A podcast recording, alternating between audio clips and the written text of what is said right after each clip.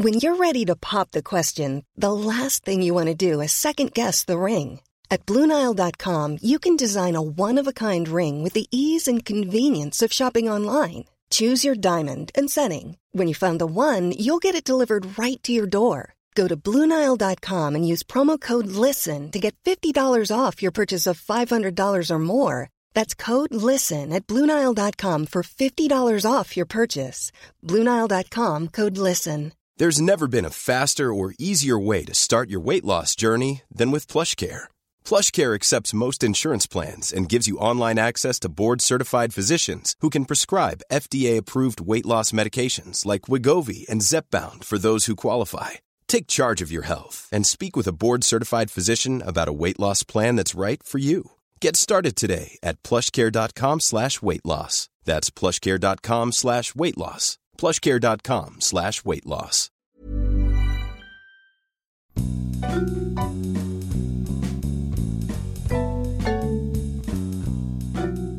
Hello and welcome to TLS Voices, brought to you by the Times Literary Supplement. I'm Adrian Towardin.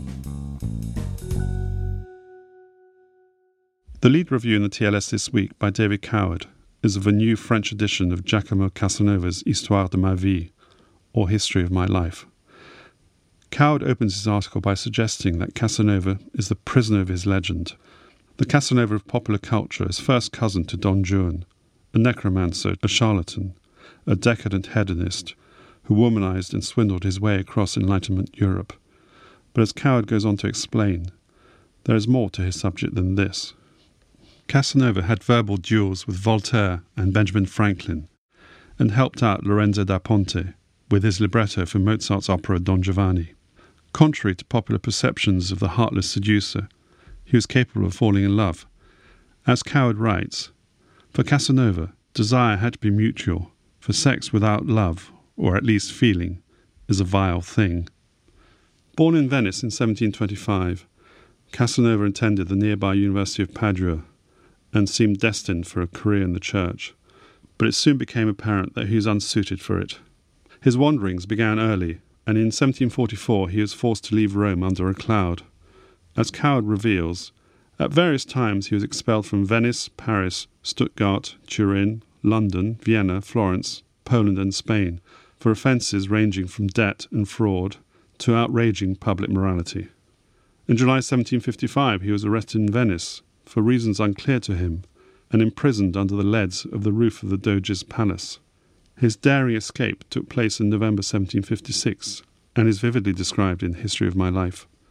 After further adventures in France, where he was briefly jailed for debt, he tried to sell a lottery ticket scheme to Frederick the Great, who offered him a job, and to Catherine the Great of Russia, who didn't. There was an unsuccessful trip to London in 1763, where he was spurned by the young courtesan La Charpillon, a rare failure. Duels alternated with bouts of venereal infection. In 1774, he returned to Venice after an absence of 18 years. There he took up with an actress he had known in his youth. His last written words, I resumed my acquaintance with her daughter on far more tender terms, date from that year. Much of the remaining decade and a half of Casanova's life was taken up with the composition of his monumental memoirs. By writing them, he felt he could in some sense relive his experiences and stave off boredom. During that time, he was employed as librarian by Count Waldstein at the Castle of Dukes near Prague. The great American critic Edmund Wilson called History of My Life the most interesting memoirs ever written. Well over 1 million words long, they were composed in slightly Italianate French. Coward explains that French was the lingua franca of Europe at the time and would enable Casanova to reach more readers. In the 19th century, the work fell into the hands of the Baudelarizer Jean Laforgue. It wasn't until 1960 that an uncensored version finally appeared. There is an English edition of Casanova's memoirs, heroically and single-handedly translated by the American scholar Willard Trusk in the 1960s. It is unlikely to be superseded. The passages you are about to hear are taken from Trusk's translation of Volume 4. In the first of them, Casanova listens to his fellow prisoner, the renegade priest Father Balbi, describe the obstacles Casanova and his partners in crime are likely to face as they prepare to escape from the Doge's palace. The slope of the roof, covered as it is with lead plates, will not allow you to walk over it, for you can scarcely stand upright on it. The roof has 7 or 8 dormers, but they are all barred with iron, and there is no way of reaching them to stand in front of them, for they are all distant from the edges. The ropes you have will be of no use to you, because you will find no place to which you could fasten one end securely, and even if you found it, a man descending from such a height cannot remain suspended by his arms or manage his own descent. So one of you three would have to put a rope around the other two, one at a time, and let them down as you let a bucket down into a well. And whoever did this would have to stay behind and go back to his cell. Which of the three of you feels inclined to perform this act of charity? And supposing that one of you is hero enough to be willing to remain behind, pray tell me on which side you will go down. Not on the side toward the square and the pillars, for you would be seen. Not on the side toward the church, for you would still be shut in.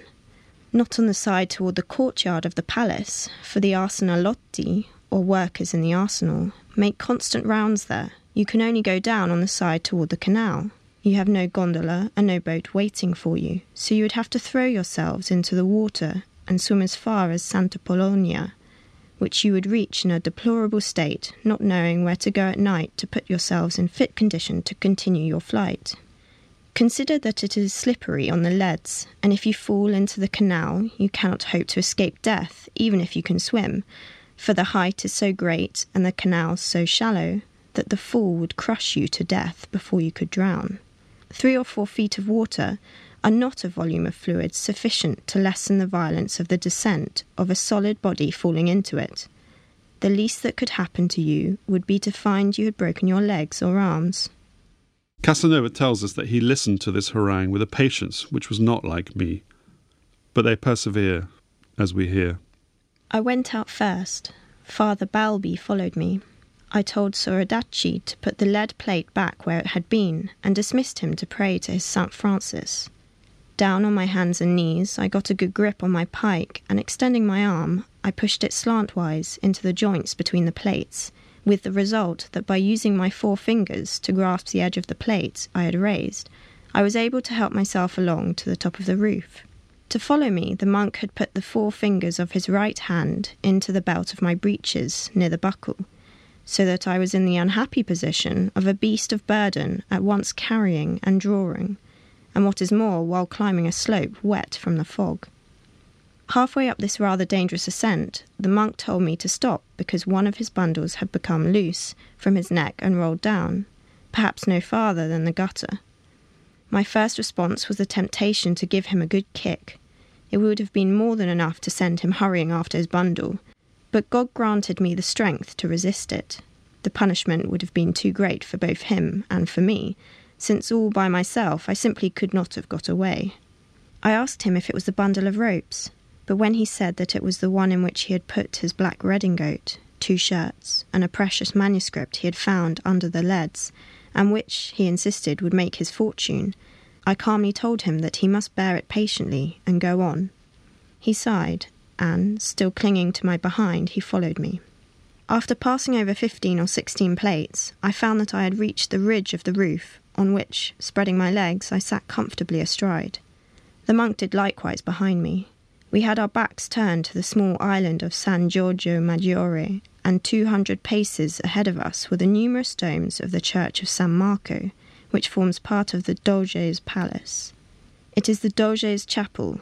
No monarch on earth can boast of having one equal to it. I at once got rid of my burdens and told my accomplice that he might do likewise. He managed well enough to put his bundle of ropes between his thighs, but his hat, which he tried to put there too, lost its balance and, after turning all the somersaults necessary to bring it to the gutter, dropped into the canal. My companion instantly succumbed to despair. "A bad omen," he said. "Here I am at the beginning of our enterprise, without a shirt, without a hat, and without a manuscript which contained the precious and completely unknown history of all the festivals celebrated in the Palace of the Republic." Casanova then finds resolve in an unlikely source. Thoughtful, gloomy, and baffled, I did not know what to do when a very natural occurrence had the effect of an extraordinary prodigy on my astonished soul. I hope that my sincere avowal will not lower me in the eyes of my philosophical reader, if he considers that a man in a state of anxiety and distress is only half of what he can be in a state of tranquillity. The midnight bell sounding from San Marco just at that moment was the phenomenon which seized upon my mind, and which, by a violent shock, delivered it from the dangerous doubt under which it was labouring. The bell reminded me that the day which was just then to begin was All Saints' Day. If I had a patron saint, he must be among them. But what raised my courage still more, and actually increased my physical powers, was the profane oracle I had received from my dear Ariosto, between the end of October and the beginning of November. If a great misfortune makes a free thinker pious, it is almost impossible for him not also to become, in some degree, superstitious. The sound of the bell spoke to me, told me to act, and promised me victory. Lying prone up to my neck and bending my head down toward the small grating, I pushed my bolt into the frame which held it, and I determined to break it and remove the grating in one piece. It took me only a quarter of an hour to smash all the wood which made up the four sides of the frame. The grating being now in my hands in one piece, I put it beside the dormer. I found it no more difficult to break away the glazed window, paying no attention to the blood flowing from my left hand, which was slightly cut by a pane I pulled out. Within a few pages he has made good his escape. No sooner had we rounded the customs house than my gondoliers began vigorously cutting through the waters of the great Giudecca Canal, which has to be traversed to reach either Fusina or Mestre, the place to which I really wanted to go. When I saw that we were halfway down the canal, I said to the gondolier on the poop, "Do you think we shall be at Mestre before 14 o'clock? You told me to go to Fusina." "You are mad. I said Mestre." The other gondolier said I was wrong, and Father Balbi, as a good Christian zealous for the truth, told me I was wrong too. I then laughed, admitting that I might have made a mistake, but that I had intended to say to Mestre. No one answered. My gondolier said that he was ready to take me to England. "We shall be at Mestre," he said, "in 3/4 of an hour, for we have the current and the wind in our favour." I then turned and looked down the splendid canal, and seeing not a single boat, and admiring the most beautiful day one could hope for, the first rays of a magnificent sun just rising above the horizon, the two young gondoliers rowing at top speed, and thinking at the same time of the cruel night I had spent, of the place where I had been the day before, and of all the coincidences which had been favourable to me, feeling took possession of my soul, which rose up to a merciful God, setting the springs of my gratitude in motion, touching me with extraordinary power, and so profoundly that my tears suddenly found fullest vent to relieve my heart, which was choking from excess of joy. I sobbed, I cried like a child forced to go to school. Many thanks to Mika Ross-Southall for these readings. You can read David Coward's essay on Casanova in this week's TLS.